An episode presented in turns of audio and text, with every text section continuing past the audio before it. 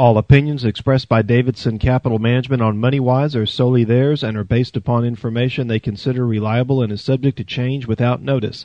You should be aware of the risk in investing in any security or investment strategy discussed on the show.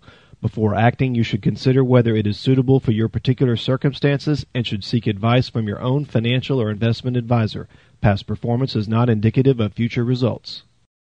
You are listening to Money Wise with Davidson Capital Management. Got your Money Wise guys back inside the Money Wise studio with me for this weekend show. I have my brother Jeff, Joe Rust, and I am your host, Kyle Davidson. For any new listeners to the Money Wise program, Davidson Capital Management is a fee only registered investment advisor. We're in our 33rd year of business, and with offices in San Antonio and Corpus Christi, we have your investment management needs covered throughout Central and South Texas. And if you'd like to learn more about us, you can go to our website at davidsoncap.com. Or if you'd like to give us a call in our office on Tuesday to discuss your personal financial situation or take advantage of a portfolio review and analysis from your Money Wise guys, you can reach us in our San Antonio or Corpus Christi office toll free at 1 800 275 2162. If you'd like to send us an email, you can send all emails to moneywise at davidsoncap.com. And don't forget, you can subscribe to the MoneyWise podcast through Apple Podcast or any of your favorite streaming podcast apps where you can leave your comments. And don't forget to like the show. As we kick off every weekend's MoneyWise program, I turn it over to my brother Jeff to go into the numbers from Wall Street from last week. So, Jeff, take it away. Okay, in the week just passed, the Dow Jones Industrial Average was down about 1,504 points, or 4.8 percent. The S&P 500 last week was down about 226 points or 5.8%. And the NASDAQ last week was down 542 points or 4.8%. Now for the year to date, the Dow Jones Industrial Average is down 17.7%. The S&P 500 year to date is down 22.9%. And the NASDAQ year to date is down 31%. Thank you, Jeff. You're welcome although our listeners could probably do without any of those numbers the year to date or this past week and this past week although we've been talking about it on this program for several weeks now that the market was behaving as if it was in a bear market. This past week the S&P 500 officially crossed what is considered a technical bear market by being down more than 20% from its 52 week high so it smelled, it looked, it walked like a bear, it smelled like a bear, bear, and now it's a bear. It's not a flash bear; it's a real bear. Yeah, I think I called it a big, hairy, smelly bear previously, and it's it's mm-hmm. definitely here. The the now the question is, and the the debate amongst everyone involved in the investment management industry is how long does the bear market last? Are we near the end or is this the beginning? Um, there's all kinds of handicapping going on. There's all kinds of predictions being thrown out there. There's all kinds of folks saying that it's a generational low and you've got to, you know, get your money in now if you have a five year, you know, time horizon, which I agree. If, if you have a five year time horizon, sure, this is not a bad time uh, to be putting some money in. Uh, Although we would recommend to be doing it through the method of dollar cost averaging. That's right. Where you're putting in a percentage each and every week because I think we're all in agreement that the, the low is most likely not in. I would say that we're definitely closer to it as of the close Friday than we were several months ago. But when you look at the history of bear markets going back post World War II, the average bear market has a 32.1% decline. So if the S&P 500 is down 22.9% year to date, we still have close to 10% to go just for an average bear market post World War II. Well, we're not calling the bottom on that, just for clarification. That's just yeah. Well, just we're not calling we're not calling the bottom, but what I found interesting and to give Jeff props, and he's been talking about this going back months, is where he was talking about his base case or what we would call the kind of great reset is to see the S&P 500 retrace back to Valentine's Day 2020 before the COVID correction started where the S&P 500 rounded to a nice round number was right at 3,400. And as the months and weeks have gone by, we've heard more and more financial talking heads on CNBC start to use that 3,400 as a base case. And Jeff, you're the first person I heard talk about that. So I want to give props to you on that, which is still currently our base case at Davidson Capital Management. and I would say if, if we if we get to that, but we might get to that point in the next two weeks. You know, we the week just passed, the, the S and P down uh, five point eight percent, two hundred and twenty six points. We are what three hundred and seventy four points away. Uh, pardon me, two hundred and seventy four points away from getting to thirty four hundred on the S and P. Uh, so based on the last two weeks, I mean, that could be a week's worth of trading. And next week, we only have four days of trading because of the Monday holiday for the markets. Uh, you have to tell me, you know, what are the what are the positive catalysts to not say that this or or to say that this was a bot? What what is it out there right now that's, that would tell me, yeah, that was, I think we could call that a bottom. I don't see those signs at this point. I think the biggest, the biggest variable, just a moment, the biggest variable that we still have not talked about, that still, that the news is not out is earnings. And the earnings numbers, the estimates still have not come down substantially. You know, we've, uh, everyone's numbers in terms of where they expect Fed funds to be, where they ex- you know, expect other you know, Treasury rates to be.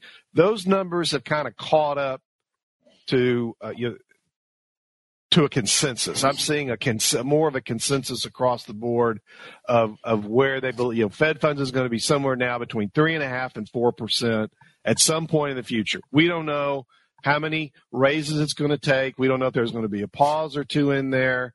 But that seems to be the consensus now where we're headed on Fed funds, which to me means that the 10 year treasury has got, has, has got to be headed up also above four. Yes, Kyle.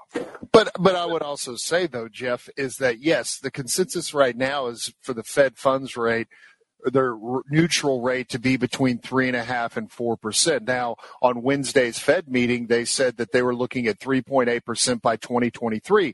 But I just want to remind everybody that the Federal Reserve last year was saying that they weren't going to be raising rates until 2023. So it's all data driven.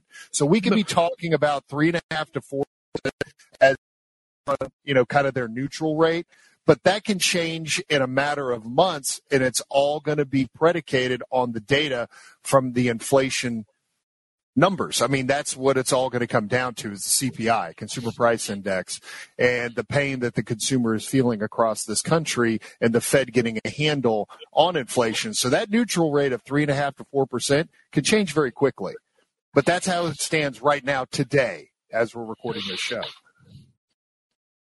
Is there something you want to add right before we go to break, Jeff? No. Okay. Well, let's take our first commercial break. You're listening to Money Wise no with Davidson Capital Management. Your Money Wise guys will be back after this. Welcome back. You're listening to Money Wise with Davidson Capital Management. If you'd like to learn more about the Money Wise guys, you can go to our website at davidsoncap.com. Or if you'd like to give us a call in our office on Tuesday to discuss your personal financial situation or take advantage of a portfolio review and analysis from your Money Wise guys, you can reach us in our San Antonio or Corpus Christi office toll free at 1 800 275 2162. If you'd like to send us an email, you can send all emails to moneywise at davidsoncap.com. And don't forget, you can, you can subscribe to the Moneywise podcast through Apple Podcast or any of your favorite streaming podcast apps where you can leave your comments. And don't forget to like the show. Just wanted to do a quick bit of housekeeping for any listeners of the, the MoneyWise program this weekend. We've been having a little technical difficulties with uh, with our equipment, a little computer gremlins that we have been unsuccessful at uh, correcting. So if you're hearing gaps during the show, it is from those uh, electrical uh, connection gremlins with our internet. So we just want to apologize for that. But getting back to the the weekend recap. And before we went to break, we were just talking about the Fed. You know, they had the Fed meeting on Wednesday. They talked about their neutral rate, where they would like to see the federal funds rate going between three and a half to four percent. They were projecting in the meeting on Wednesday that it'd be at three point eight percent by the end of 2023.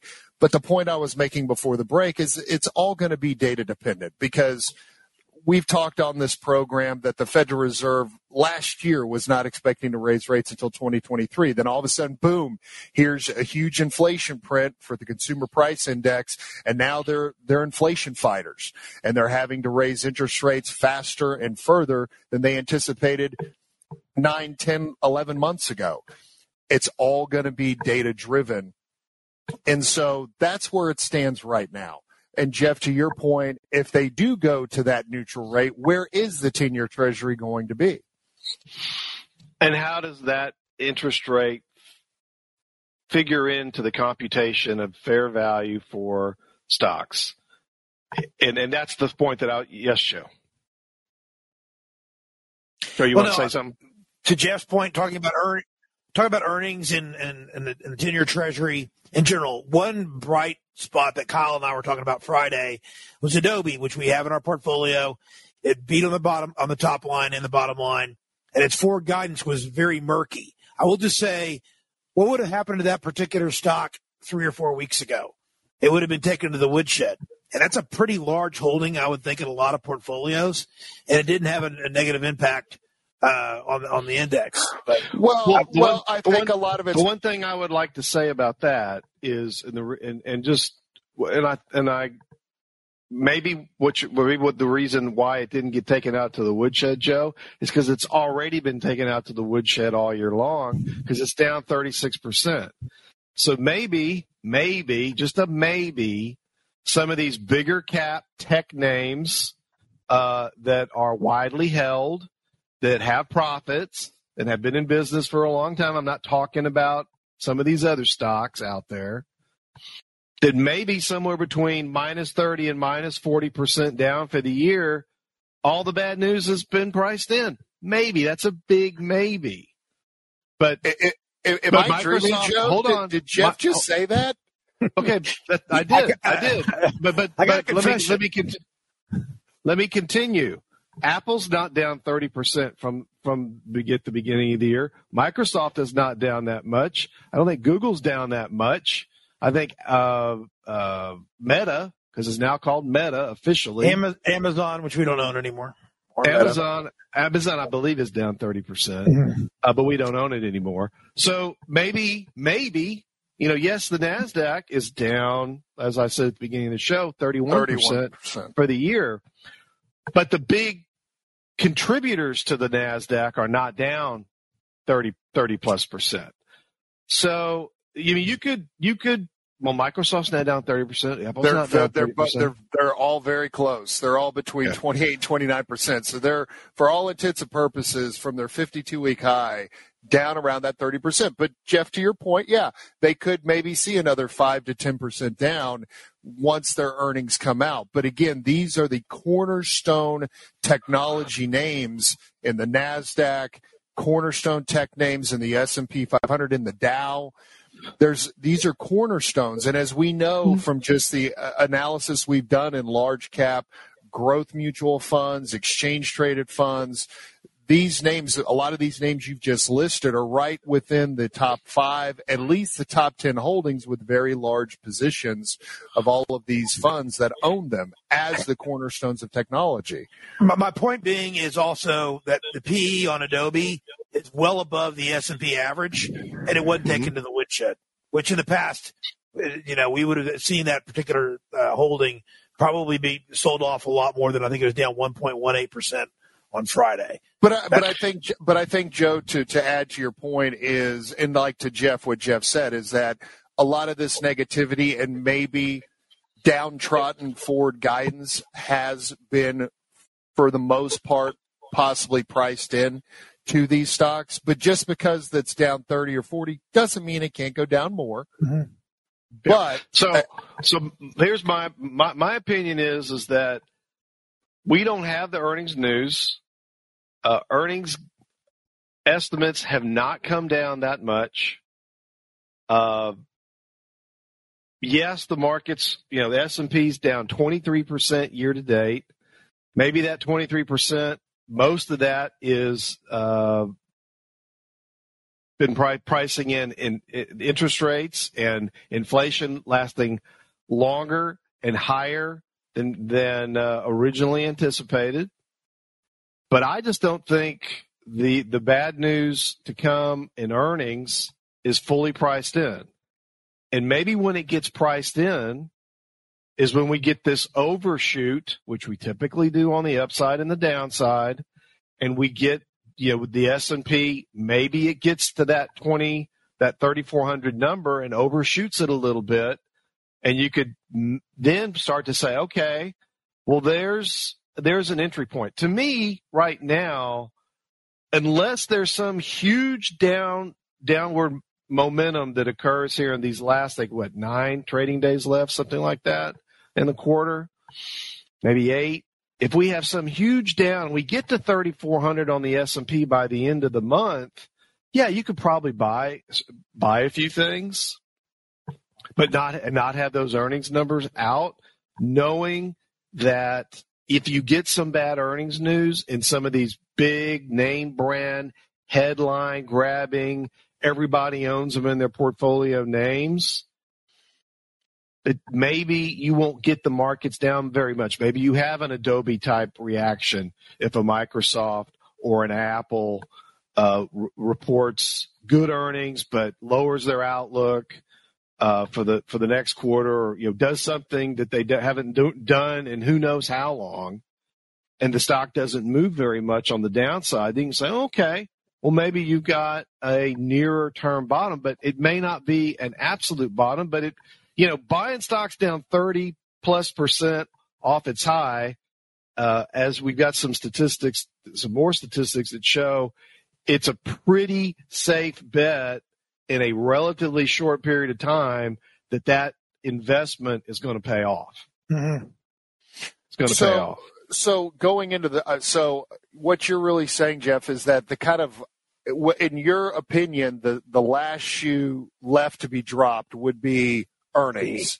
The earnings, one hundred percent, one hundred percent. So so if if you're a CEO of a company and you're we're coming into the second quarter earnings in July in this kind of condition with a high inflation, Fed raising rates, trying to combat inflation, I mean, I don't anticipate many companies come out and giving rosy forward guidance. They would maybe maintain their guidance.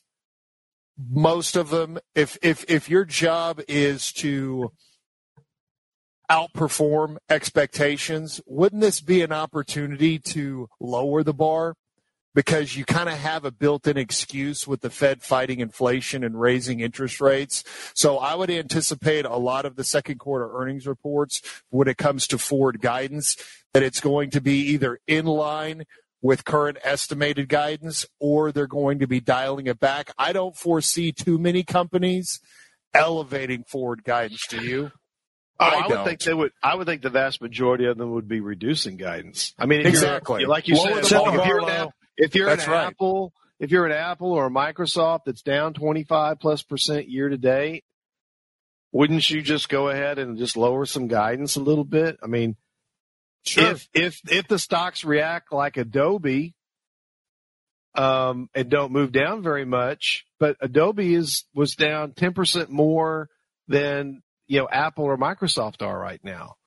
So do you get the do you get the washout of the big mega everybody owns it cap names with some with some earnings guidance down, and that happens what mid July. Because see, we we don't have a lot of news between now and, and, earnings. and, and earnings season. We have PCE on the June very 30th. last day of the quarter. I mean, you don't have any time to do anything with that. Mm-hmm. there's there's not going to. I mean, I, I think everybody would have already made all their moves by June the 30th. So there's just this big vacuum of news, and to me, the the the trend seems to be da- more down than up. When we come back, I'll continue. All right, we'll do that after this. You're listening to Money Wise with Davidson Capital Management. Your Money Wise guys will be back after the break. Welcome back. You're listening to Money Wise with Davidson Capital Management. If you'd like to learn more about the Money Wise guys, you can go to our website at davidsoncap.com. Or if you'd like to give us a call in our office on Tuesday to discuss your personal financial situation or take advantage of a portfolio review and analysis from your Money Wise guys, you can reach us in our San Antonio or Corpus Christi office toll free at 1 800 275 2162. If you'd like to send us an email, you can send all emails to moneywise at davidsoncap.com. And don't forget, you can subscribe to the Moneywise podcast through Apple Podcasts or any of your favorite streams where you can leave your comments. And don't forget to like the show. So, for just tuning in this weekend's MoneyWise program, continuing our recap of Wall Street from last week, and we were just talking about kind of the the the last uh, really the next huge drop when it comes to stock market valuations, and that is what second quarter earnings picture is going to be looking like. And what kind of guidance, what kind of earning guidance are the companies going to be giving as we get into second quarter earnings in the middle part of July? And I think we're all in agreement that this is an opportunity for companies to lower their guidance, lower their bar. So in future quarters, it's easier for them to hurdle over that. But we are also focusing on the big cap tech names and, you know, whether it's Microsoft, whether it's Alphabet, which is Google, um, or even Apple being down close to around 30% off their 52 week high, and these companies being cornerstones of the tech market. You know, how much more downside is in? But, but here's the other question I had for you, Jeff. You know, we're thinking to ourselves, well, most companies, as they're going into the second quarter, lower your bar as far as forward guidance on from an earnings standpoint don't you think that there's other asset managers, there's other professionals in the industry that are thinking that these companies are going to be doing that anyways, and it's already priced in to this down 28, down 29, down 30% from their 52 week high? Wouldn't that, wouldn't that expectation already be kind of priced in in a sense? I have no idea because I don't know how much they're going to lower expectations, and just because they lower expectations, uh, this these next quarterly report in Ju- July doesn't mean they lower them again in October. I mean, we know what the Fed is trying to do. The the Fed, as I said before, cars are too expensive, houses are too expensive, employees are too expensive, interest rates are too low, inflation's too high, and to some extent, in their mind, the stock market was too expensive. Well, we've come a long way uh, in getting the, the stock market less expensive I don't think that we've got it down to what I would, you know, based on the statistics I've looked at. I don't think valuations uh, are are where they should be. Consider you know considering where the expectations are where we're going to be in interest rates in the next three, four, six months out. Yeah, and those and those and those expectations could end up estimates. could end up changing. You know, I do believe this, and I think I said this to, to you earlier. I may have said it both to you, you and Joe earlier, that if these Fed rate increases, if we want to hang all of the issues with the markets being down this year on expectations for interest rates and inflation, if the Fed does quote unquote too much damage, let's say we get the, the markets down 40% off their 52 week high in the next two months, does, does the Fed come out and say, okay, we're going to pause? You know, we're going to pause for a moment. I, I wouldn't be surprised if they did something like that.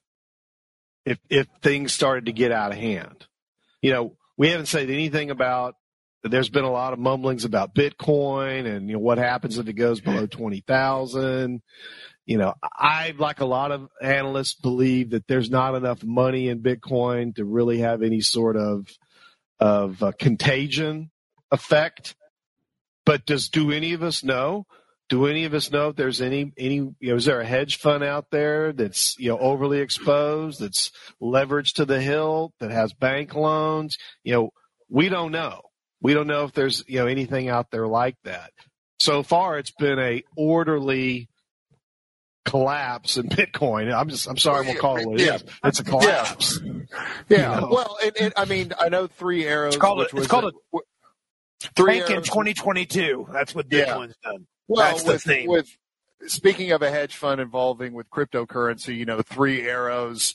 Even if they did have any kind of bank loans, I mean, we all know that from a capitalization standpoint, the financial banking system is probably the strongest it's been this century because they have so much high capital reserve requirements of all the rules and laws that were changed post the financial crisis. So even if one of these crypto hedge funds I think Three Arrows, I think that's what it's called, is is one of them that's that's looking to possibly get bailed out in a sense. But I think something that's crypto collapse is possibly some of these crypto lending institutions like Celsius could possibly be coming out and being seen as some type of a Ponzi scheme or some type Yeah. of a fraud. I mean, nobody knows, and I'm not saying that they are.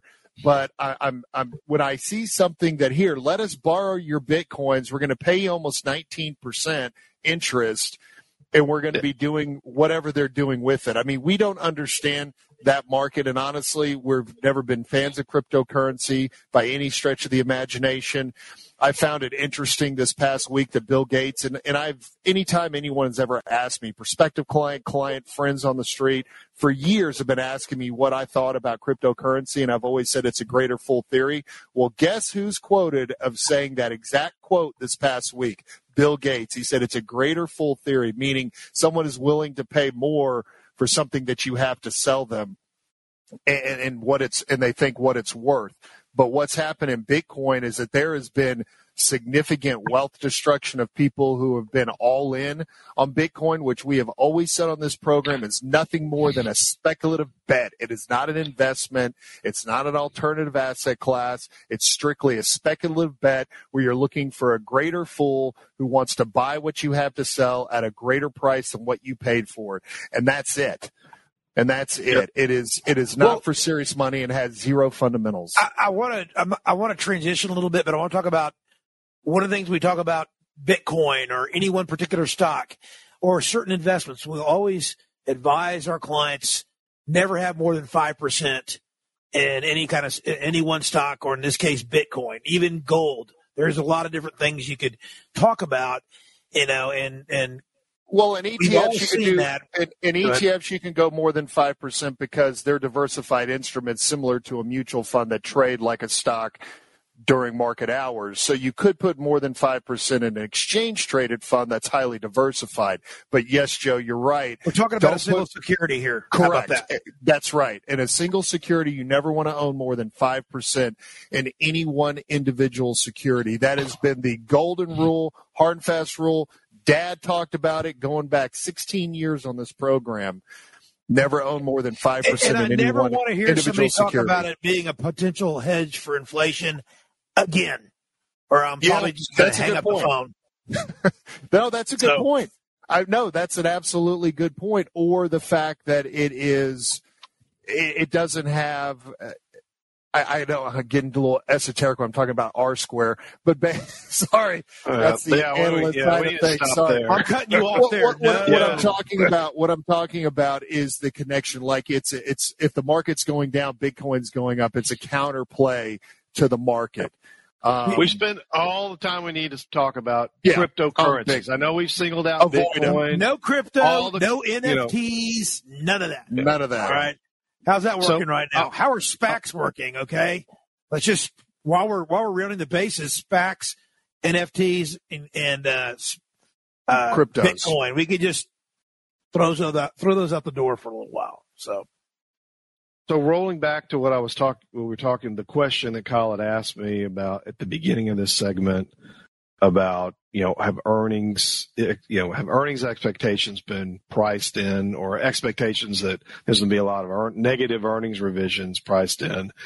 And, you know, I'm in the camp that I don't think they have, but these negative, these earnings revisions is not a one quarter animal here. We're, the Fed is actively trying to slow the economy.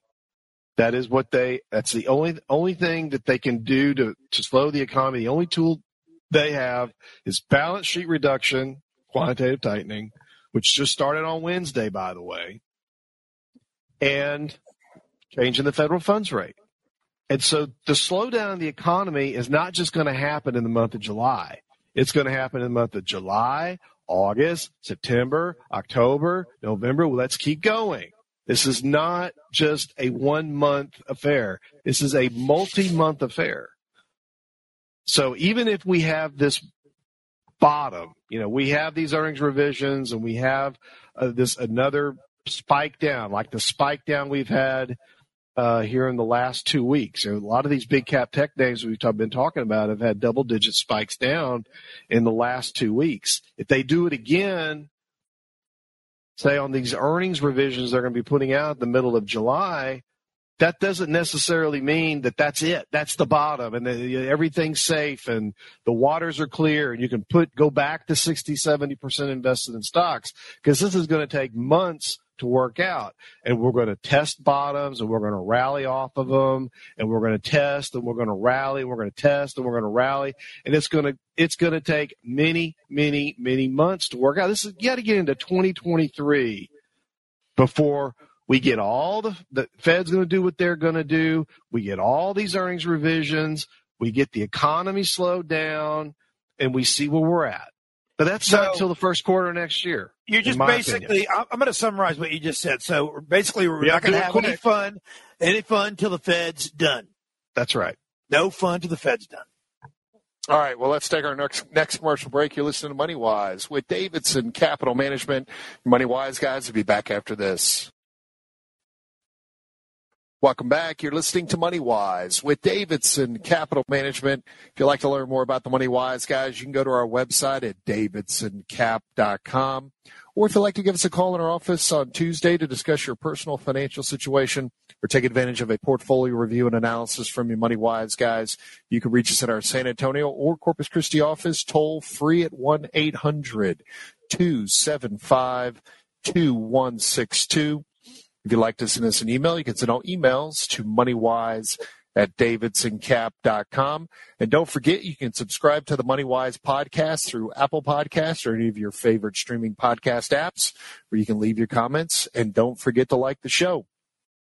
So did a lot of talking on this weekend's MoneyWise program about earnings, guidance, the Federal Reserve. I mean, I would say, and Jeff, to your point about earnings, even going into the third and fourth quarter, I would think that by the time we get to October, we will have seen a reduction in consumer price index. We would see a lot of the some of the effects really take hold with what the Federal Reserve has been doing this year as far as raising interest rates because we're already hearing mortgage applications at 22 year lows. I just do research on realtor.com seeing price cuts of homes all over the San Antonio area. So prices are getting cut. We're hearing homes taking longer to sell with the Federal Reserve raising interest rates by 75 basis points or three quarters of 1%, which they haven't done in 28 years.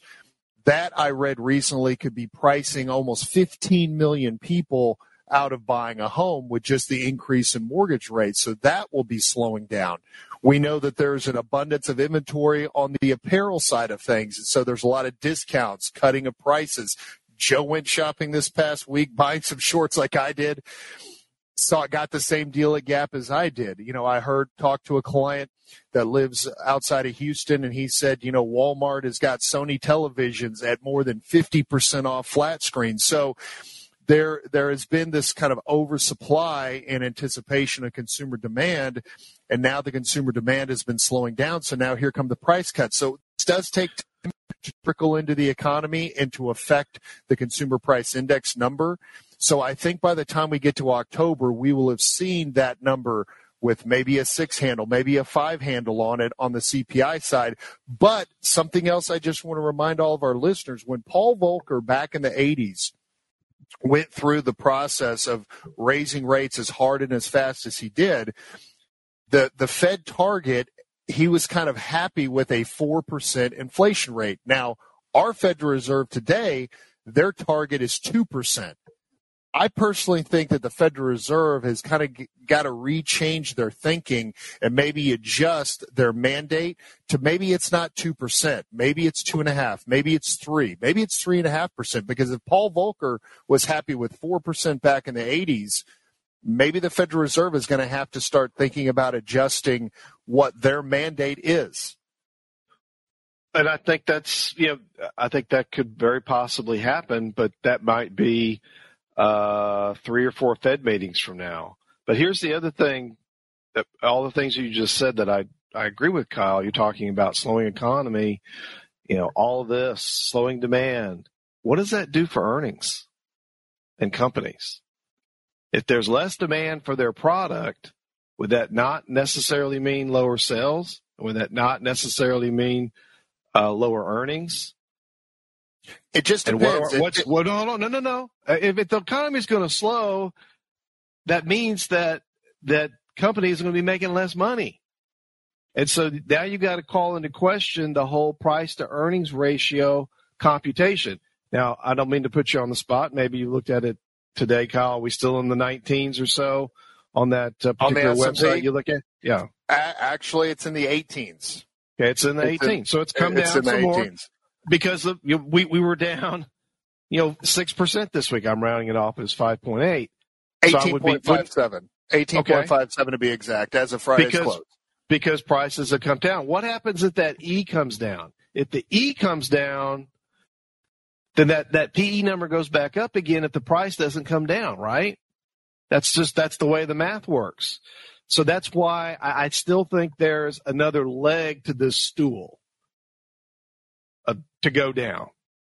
Well, I've also and, just read. Uh, I'm sorry. Go ahead, Jeff. That was it. Well, I, have just I, I have read several articles about companies that were, of course, taking advantage of this high level of demand when the supply chains were at their most constrained points, where they were taking advantage by elevating their prices above what they normally would be charging to take advantage of that consumer demand.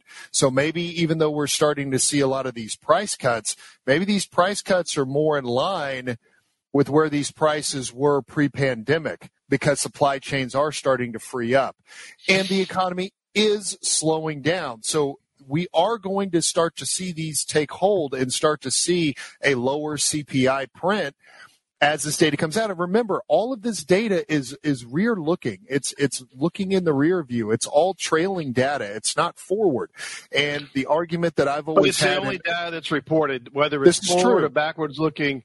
The, the the focus on this number is as intense as it's ever been in our careers. We've never totally had this number uh, have such laser focus.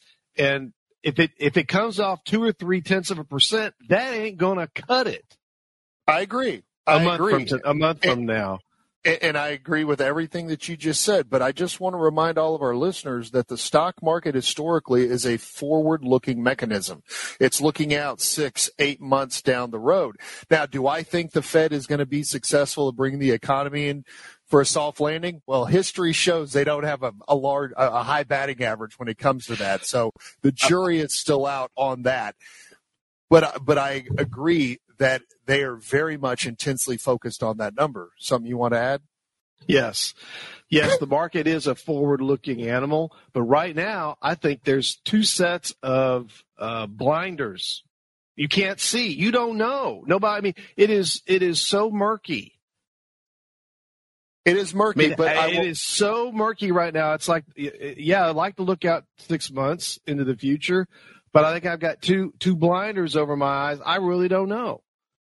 And Joe, it's all to me. To me, no, it's all I, about. It's all I do want to say right something. Now. It's all about I, I do want to say something. What, what we're hearing, and what I'm digesting, is exactly what we're seeing every day.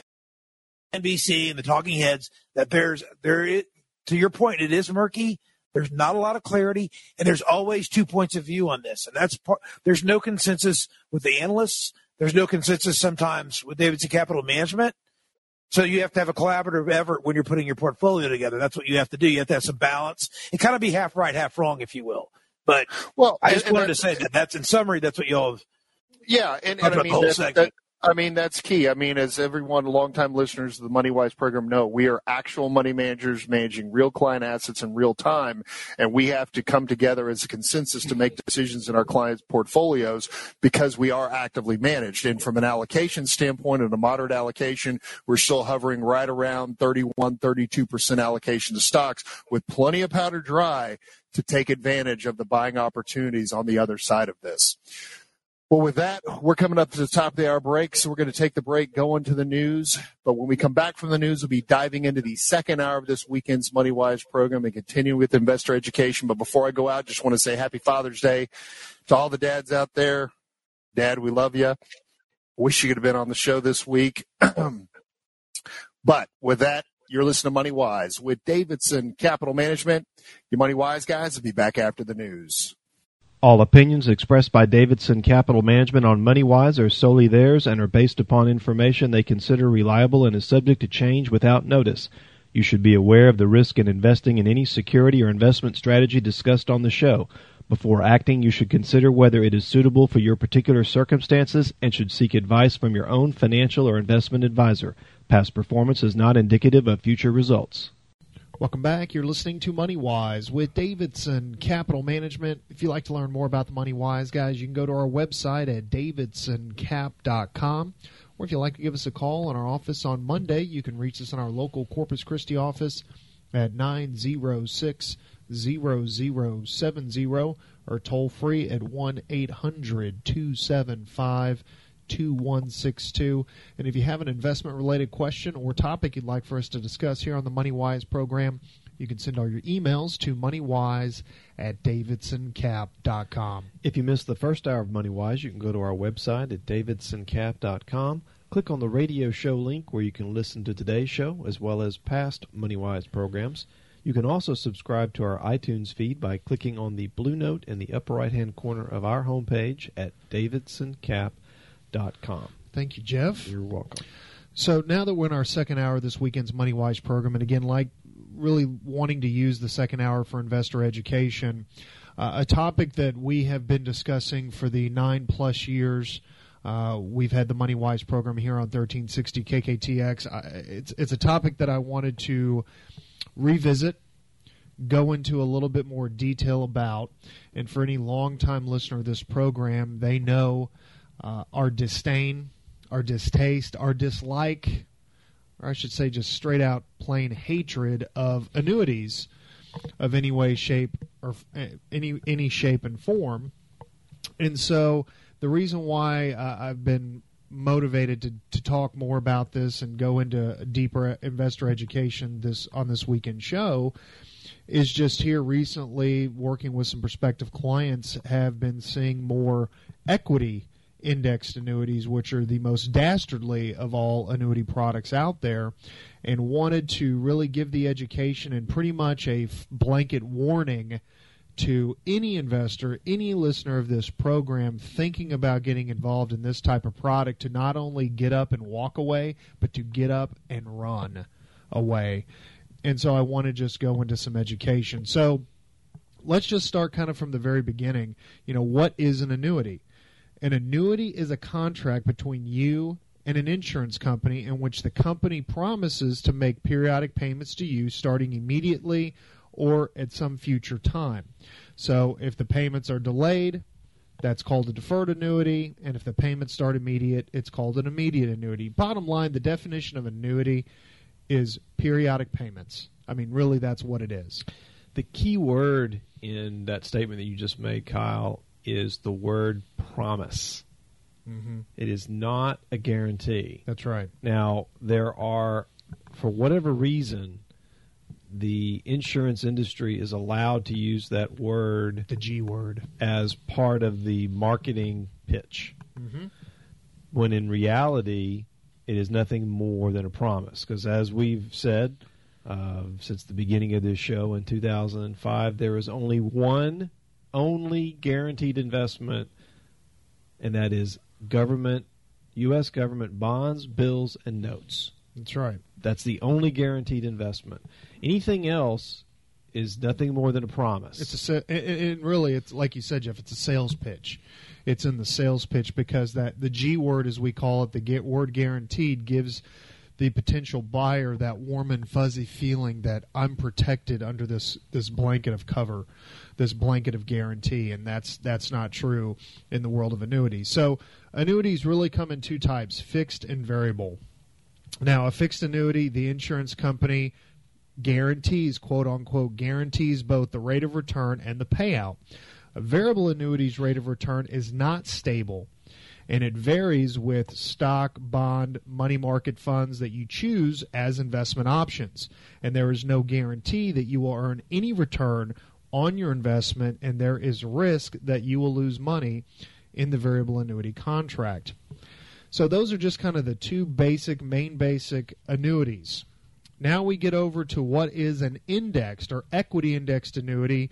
The, new marketing term that they're using now, Jeff and Dad, is a hybrid annuity, which is starting to show up at uh, at lunch and dinner seminars across the city. A hybrid annuity. This the equity indexed annuity product mm-hmm. is on the radio as, as as it's almost as heavily marketed now as gold is.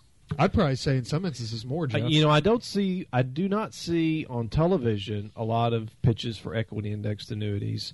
But whether it's satellite radio, whether it's terrestrial radio, uh, there are radio shows all across. You know, we, we hear as we're driving across the state of Texas, there are probably five equity indexed annuity based radio pitch shows for every one registered investment advisor uh, type show, like we have it here with uh, MoneyWise on KKTX. There, th- there'll be five others. Uh, we know of at least two or three in the San Antonio market that do nothing but pitch equity and indexed annuities, mm-hmm. and, and we know for a fact in every large market in this state there is a radio show either running on Saturday or Sunday whose one and only basis of running that show is to promote equity indexed annuities. And every show is just repetitive, repetitive, repetitive, trying to drill in all their marketing techniques and some of the outrageous claims that they can make. And as we get further in this education, I'll explain why the salespeople of equity indexed annuities can make such outrageous claims in their sales pitches. So, what is an equity indexed annuity? An EIA, for short, has characteristics of both a fixed and variable annuity. The return varies more than a fixed annuity, but not as much as a variable annuity. Now, I need to educate our listeners that equity indexed annuities were created in the late 90s to compete against CDs. Now, Jeff, throughout the history of, of the advent of CDs, are CDs known for being high rate of return givers? No, earners. They're they're they're basically one step below government bonds in okay. terms of in terms of safety. As a, I mean, in, in return, and in return, you know, CDs are back if you buy a CD at a commercial bank and has FDIC insurance mm-hmm. and you buy the CD under the FDI insurance limits then you are covered by the FDIC insurance program if so if that bank should fail. So so with this in mind knowing that equity indexed annuities were created in the late 90s to compete with CDs that should tell you right off the bat that your rate of return is going to be low. No matter what pitch the salesperson on the other end of the on the other side of the desk is giving you, know in the back of your mind these things were created to compete against CDs. And so you might be looking at a rate of return slightly higher. And when I say slight, I'm talking slightly higher than what you could get in a fixed annuity. And as we get further into the education, I know we're bumping up on a commercial break, you'll see that with a rate of return that might slightly be a little bit higher than a CD or slightly a little bit higher than a fixed annuity of why you would want to avoid these things like the plague when we really start to get into the guts of how these things are actually composed.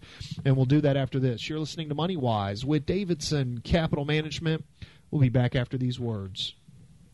Welcome back. You're listening to Money Wise with Davidson Capital Management. If you'd like to learn more about the Money Wise guys, you can go to our website at davidsoncap.com. Or if you'd like to give us a call in our office on Monday, you can reach us in our local Corpus Christi office at 906 0070 or toll free at 1 800 275 2162. And if you'd like to send us an email, you can send all emails to moneywise at davidsoncap.com. So, continuing our education about equity indexed annuities and why you should avoid these things like the Black Plague. Um, just going into the basics of what exactly it is, an equity indexed annuity again has characteristics of both a fixed and variable annuity. Uh, and again, these things were created back in the late 90s to compete against the returns of CDs. So if you're thinking about buying an equity indexed annuity, you can know right off the bat, no matter what pitch the salesman gives you, that your rate of return might be a little bit higher than that of a CD. But as we get further into this education, you will see how illiquid these things are and how horrible these products are, and we're doing our best to educate our listeners to avoid this so we will stop seeing prospective clients coming into our office having bought these horrendous products. Um, so let's get back to the EIA. Now, equity indexed annuities offer a minimum rate of return or rate of interest and an interest rate linked to a market index. Uh, now, what is the guaranteed minimum rate? Well, typically the guaranteed minimum rate is at least 87.5% of the original premium paid. Uh, and that interest rate is going to vary depending upon insurance company of about 1 to 3%. I mean, that'll be your minimum rate of return of 1 to 3%.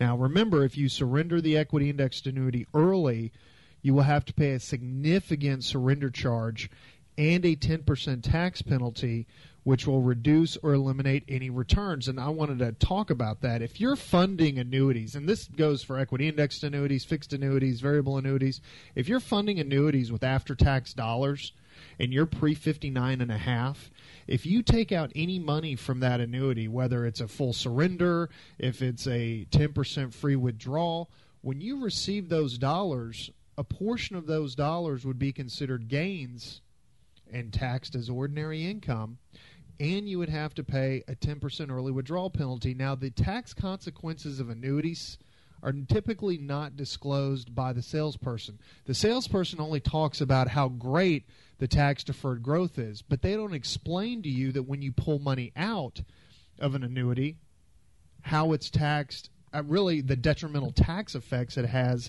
on the way coming out and that's something that everyone needs to keep in mind. Eh, what we have found, Jeff and I and Dad, what we have found when salespeople are selling annuities, they sell based on half truths. They only tell you half of the story. They only tell you the good part of the story. They never tell you the bad part of the story because if they told you the bad part of the story, you would never sign on the dotted line. You would never, ever in a million years buy any type of an annuity product if they gave you the full truth about these products. And that's what we're here doing today is giving you the full truth about these products to really educate you so you know going in that if this product is pitched to you or positioned to you you will get up and walk away from the table. So how good is this quote unquote guarantee? As Jeff and I said earlier guarantee is only as good as the insurance company that wrote it. So it's not a guarantee it's a promise and when it comes to these quote unquote promises, something else that an annuity salesperson will not tell you is that the state of Texas has a state insurance trust where basically that trust is in place in case an insurance company goes out of business. Well, in the state of Texas, the maximum amount of restitution you could receive back from this trust fund at the, in the state of Texas if an insurance company that you had assets with went out of business is a quarter of a million dollars. So if you go and put a half a million, six hundred thousand, a million dollars, whether it be a fixed annuity, equity indexed annuity, or variable annuity, and this insurance company goes belly up, the most you could receive back from the state of Texas would be a quarter of a million dollars. Something else a salesperson is not going to tell you when they're selling you this product. And I can tell you this during the financial crisis, if we as taxpayers hadn't bailed out AIG with a $186 billion bridge loan to cover their books, the annuity business as we know it would be dead. Now, you don't ever see any stories about that. Nope. We we talk about it. I mean, we talk about it, but but the, the fact of the matter is, this is a this is a secret part of the financial crisis that's never ever discussed. That's right. And unfortunately, the salesmen that were pitching these products prior to the financial crisis really haven't changed their story. It's the same story. No, the financial crisis, Dad, actually gave them more fire for their sales pitch because annuities. well, partic- fear has got higher. and yeah, well, particularly equity indexed annuities, they're sold based on fear. And really, annuities in general, but especially equity indexed annuities, are sold based on fear. So the 2008 financial crisis has done nothing but bolster equity indexed annuity sales because they can prey the salesman yes and i use the word they can prey on your fear on your uncomfortableness. And say you know what mr and mrs client i've got the product for you. All the upside of the s&p 500 with none of the downside. How could you go wrong? That is the sales pitch that is a sales pitch and it's a flat out lie And, here's the, here is the, the thing about that sales pitch. If you listen to it very carefully, and you hear that you'll hear, hear this on the radio shows that promote this product, all the upside, none of the downside. So it's a heads I win as an investor, and tails the insurance company loses. I want you. That doesn't exist. that doesn't make sense It doesn't make sense. It's not logical. How does an organization stay in business if the markets go goes up ten percent? Well, you get ten percent, and, and if the market goes down ten percent, well, you get the guaranteed minimum rate of return, which might be one to three percent. So you you win either way. Think about that logically for a second. There's no such thing as a free lunch. And, and here's something else. Here's something else that's thrown into the sales pitch. Mr. and Mrs. Client, I'm not making a commission. Yeah, that's I don't make anything. I don't make anything on selling you this product. I'm doing this purely out of the goodness of my heart because I work for free. right. That is another part They of the don't they don't go pitch. they don't go quite that far, but but the oh, really? I, I, you, you may be Sorry. You, you may be making it a You're little more dramatic. You may be making it a little more dramatic, but there isn't a line item on this on the quarterly statement that comes to the to the client that says sales commission because the sales commissions are paid directly from the insurance company into the salesperson's pocket. Okay, so getting back to equity indexed annuities. So, how are the equity indexed annuity interest rates compounded, the rate of return compounded? Well, again, the indexed when they talk about index, typically a lot of them use the S&P 500 and the index linked gains depends on the particular combination of indexing features that the EIA uses. Now, a lot of equity indexed annuities talk about participation rate, meaning how much of the linked index are you going to be participating in? So, the participation rate determines how much of that gain in the index will be credited to the annuity. For an example, an insurance company might set the participation rate at 80%, which means that the annuity would be credited with 80% of the gain experienced by the index. Now, that sounds good. So if the S and P's up ten percent, then Well, theoretically you'd say, okay, well I want to get eight percent. That's right. Or some, a lot of equity indexed annuities talk about a hundred percent participation. So you, as the customer, thinking, "Wow, I get a hundred percent participation of the S and P 500 index, so I get all the upside." But then, if it goes down and the market goes to zero or less than zero, I get the guaranteed minimum return. Man, what a great deal! I can't believe these products haven't been around forever. Why doesn't everyone own these? That's the good part. Let's actually get a little bit deeper and talk about what every equity indexed annuity has that's buried deep in their 100 plus page prospectus. They have what's called an interest rate cap. And what happens is equity indexed annuities put a cap on the upper limit of your return. And this cap is generally stated as a percentage. So let's say that this maximum rate of interest the annuity will earn, for example, you have a cap of say 4%. So the market goes up 10, The S and P goes up ten percent. you're capped at 4.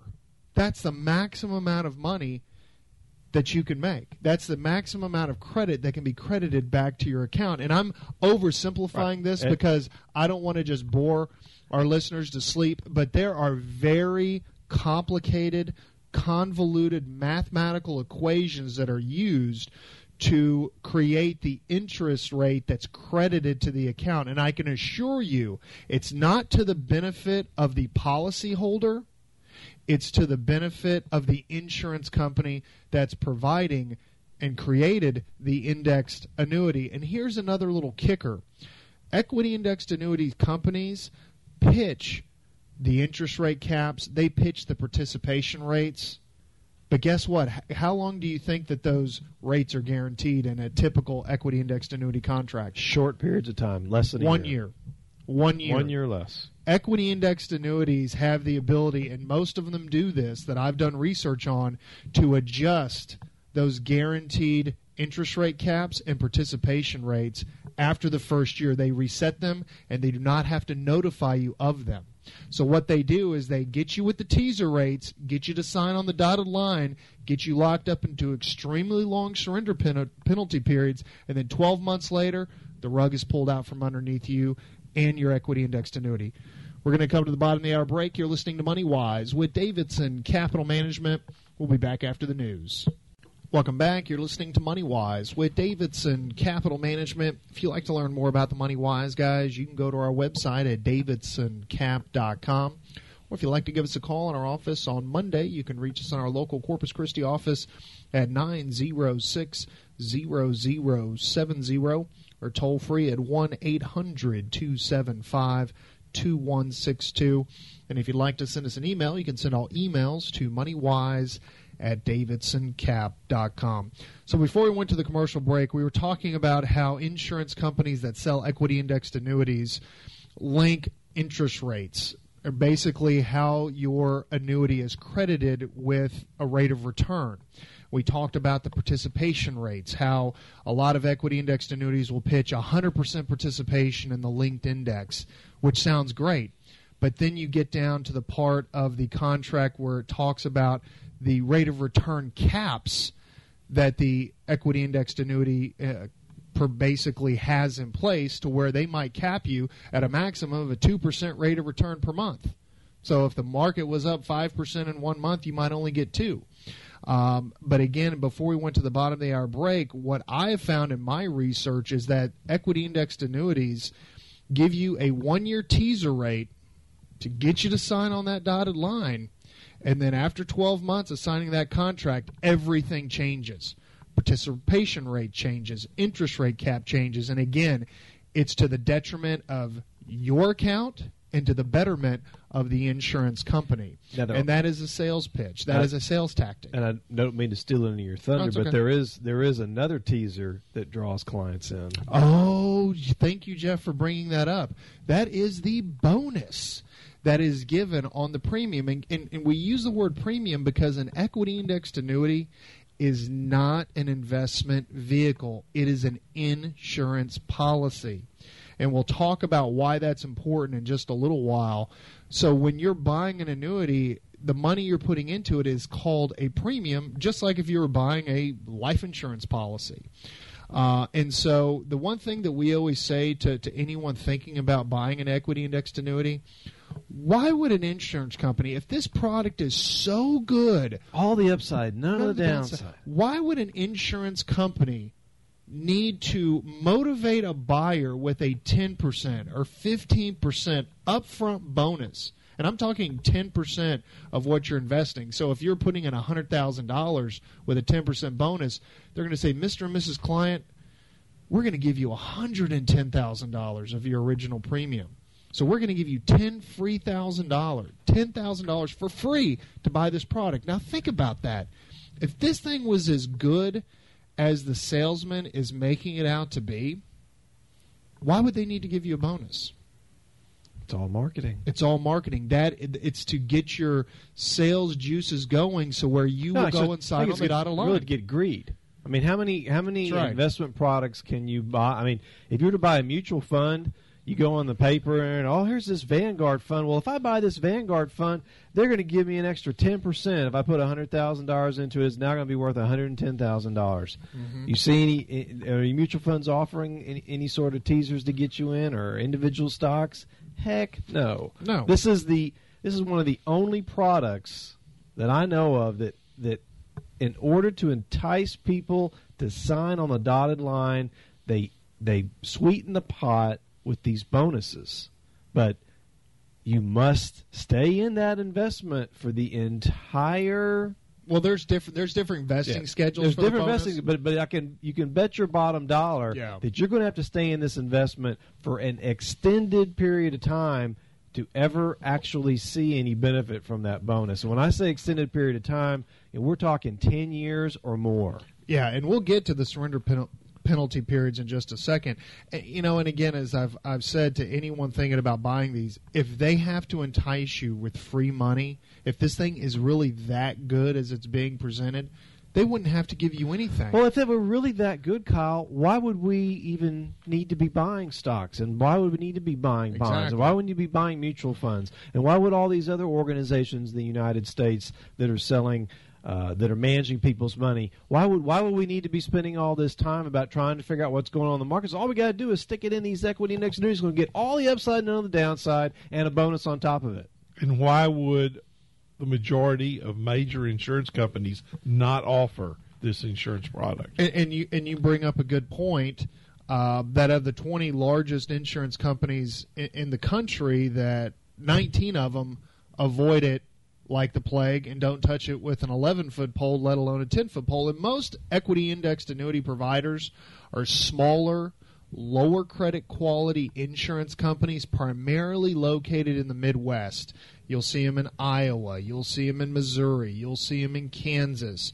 You know, you don't see the MetLifes of the world. You don't see the Prudentials. You don't see um, the principals of the world getting involved in these types Life. of products. New York Life, they don't sell these types. Now they sell variable annuities, and we're not going to go there because we don't like those either. But uh, we're focusing primarily on the equity index annuities. And our listeners have probably heard us keep using the word product, product, product.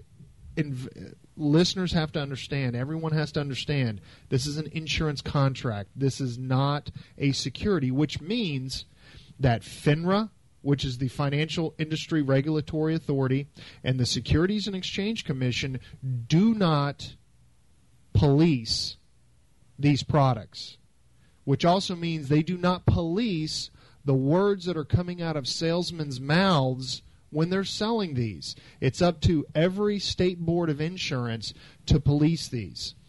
And I can tell you with past conversations I've personally had with the State Board of Insurance, I think they're really behind the curve.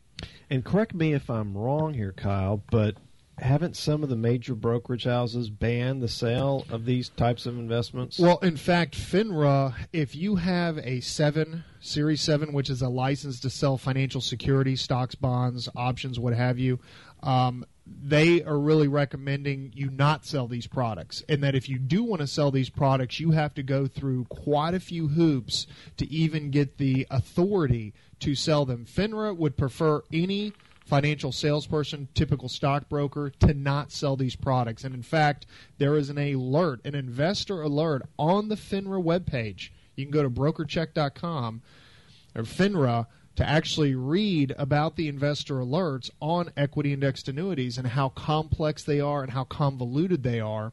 And they're made that way and they're designed that way for a reason. So the salespeople that sell indexed annuities are not regulated by FINRA. They're not overseen by the Securities and Exchange Commission. They only answer to the State Board of Insurance, which means that in their marketing pitches, they can make some absolutely outrageous claims. And when they turn out not to be true, they simply get a minor slap on their hand from the State Board of Insurance. And just to kind of, for some of our listeners that uh, weren't listening to us in 2005, 2006, we actually turned into the State Board of Insurance a particular radio show that was promoting equity indexed annuities. And uh, in one show, in One one, show. in one hour, they had 26 noted violations in their sales practices and the sales pitches they were making.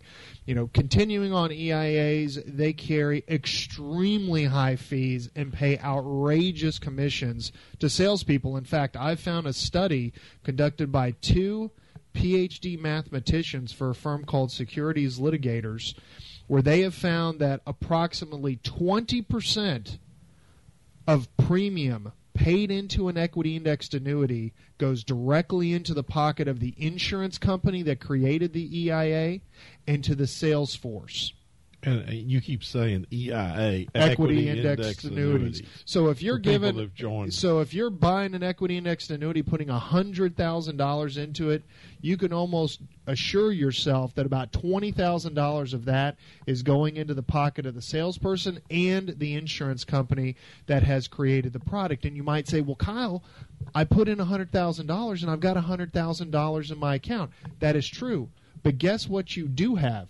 You have anywhere between 10 to 17 years of surrender penalty period. Yeah, you heard me right. 17 years. I'm reviewing accounts right now for a prospective client that has 17 year surrenders, which means that if you want to get out of this thing, you're going to be hit with a massive back end sales charge to cover the huge amount of commissions paid to the salesperson that sold these things. Now, equity indexed annuities, again, because it's not an investment product, they can pay double digit commissions to the people that sell them. Why do you think they're so popular for insurance agents? Why do you think they run radio shows all over the state, all over the country? Because they pay big commissions. That's right. Um, and so we you know we talked about the surrender penalty period. You know i've done a bunch of research on multiple equity indexed annuities and what i have found running numbers back and in fact i've i've seen some where numbers have been run back to 1950 i've seen numbers run back to 1962 and i can tell you that from the research i have done you're looking at historical rates of return for some very popular equity indexed annuities that are out there right now being sold returns ranging anywhere from one and a half to two percent annualized per year. This is where we go back to the statement that we made in the first segment of this educational portion of the program that said that these equity indexed annuities over the long term don't re- return just maybe slightly more than you you might receive in a CD That's or right. or a government bond in, in the current interest rate environment. That's right. So let's talk about their uh, the extremely poor liquidity that equity indexed annuities provide. Now, all annuities, all annuities provide a 10% free withdrawal where you can take 10% of your money out without any kind of surrender penalties or what have you. But what happens if you lock up your retirement assets in an equity indexed annuity, variable annuity, fixed annuity, and God forbid you had an emergency and you need to get a hold of more than 10%? Well, in an equity indexed annuity, you could be hit with rear end surrender charges 20% plus to get this money out. So there is extremely poor liquidity in equity indexed annuities. Coming up to our last commercial break, we're going to take the break. When we come back, I'll be wrapping up the equity indexed annuity education, we'll do that after this. You're listening to Money Wise with Davidson Capital Management. Your Money Wise guys will be back after this. Welcome back. You're listening to Money Wise with Davidson Capital Management. If you'd like to learn more about the Money Wise guys, you can go to our website at davidsoncap.com. Or if you'd like to give us a call in our office on Monday, you can reach us in our local Corpus Christi office at 906 0070 or toll free at 1 800 275 2162. And if you'd like to send us an email, you can send all emails to moneywise at davidsoncap.com. So before we went to the break, I was talking about the lack of liquidity in equity indexed annuities and really annuities in general, only allowing up to a 10% free withdrawal. Uh, anything above that, particularly in equity indexed annuities, you can be hit with substantial rear end commissions or rear end surrender charges, as we call them, or contingent deferred sales charges is another way uh, to describe them. So, again, they have a real lack of liquidity. Now, as I was talking about how extremely complicated these products are, you know, they're complicated to keep purchasers in the dark. So the salesperson can can continue to make outrageous claims and sell their perceived advantages to the purchaser but because the product is so complex and you need to be a PhD in math and mathematics to figure them out, it, it, it makes it to where the purchaser doesn't have the ability to ask any questions because they were so complex and, op- and opaque and opaque when it comes to to how they actually are structured and how they work. And equity indexed annuity salespeople are really targeting the financially unsophisticated. Uh, because again, once you sign on that dotted line and your 10 day or 15 day free look period is up for the annuity, you're trapped.